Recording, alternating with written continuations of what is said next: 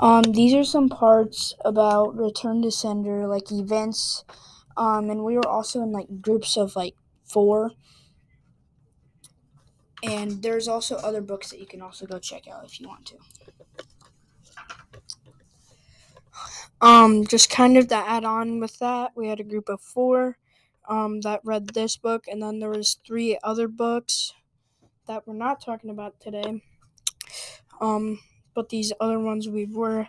Um, this book is kind of around the place, uh, if you ask me, from my personal Like experience. something like If like something happens, um, like another thing happens right after it.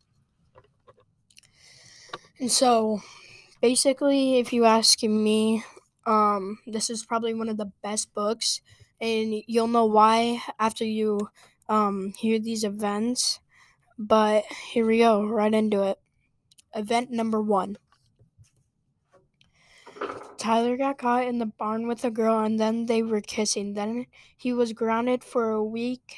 And just to start that off in the beginning of the story is kind of um is kind of like weird because he's a ta- teenager. also like depressing because his like grandpa and everybody loves him and like want to like help him with stuff and everything.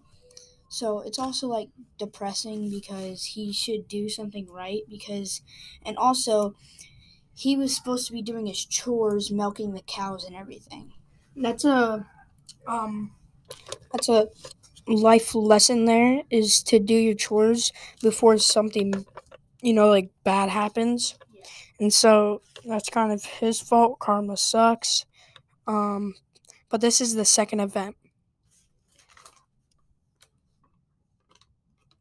Then, in like the middle of the story, Tyler's grandpa died, and Tyler was very sad. He was sad for about like a week, maybe, and he well it was depressing for us because it was sad for his grandpa to go because we he was very like he would very support he's, he was very sup- supportful.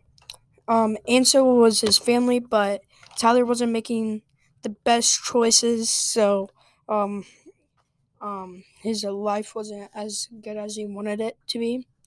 Um but you know that's not his family family's fault or grandpa's fault. That's kind of tyler's fault for making them dumb choices and stuff like when he got um caught kissing in the barn. On to the third event. Kind of in the middle of the book uh, tyler got caught on a rock kissing a girl again um you know again he wasn't making the right choices and you know that's kind of his fault again. I don't really feel bad for tyler because he's always like that.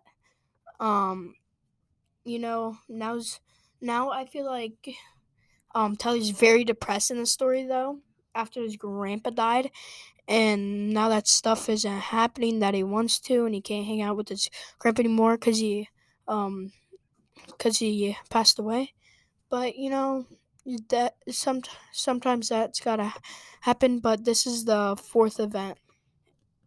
Um and like about the end of the story his they wanted to sell the farm to like their uncle carl and but their uncle carl like never like took care of stuff so they were deciding about it but they really they decided to name the farm since they were might sell it and the farm name was stars a swallow farm. Um, but also their uncle carl said he would do everything and keep the farm going but since we heard we read about uncle carl in the book we could tell that he he can never be trusted. So we like knew that he wouldn't take care of the farm. And so he was thinking of getting Tyler, but he remembered what happened with Tyler in the barn milking the farms when he got caught kissing. So like that's kind of his fault, Tyler's fault, even though he wants to still milk the cows and stuff. But And- now he can't.